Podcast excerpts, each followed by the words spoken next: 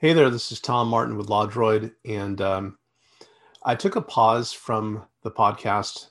Um, I think this past year with COVID and um, everything going on related to that has been difficult for everyone. Um, personally, it was for me too, and um, I needed to take a step back for a minute from production and from uh, interviews it's been about a year for all of us. So I have now uh, gotten the motivation to get back in the saddle and um, have a couple of uh, interviews that are kind of in the backlog that I've been wanting to get out there and now have the uh, renewed enthusiasm to do so.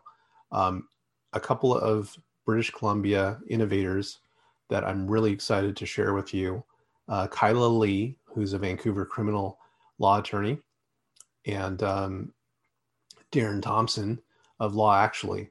Uh, they both have fantastic stories, really interesting people, and the problems that they're solving and the way that they're doing it is uh, really unique.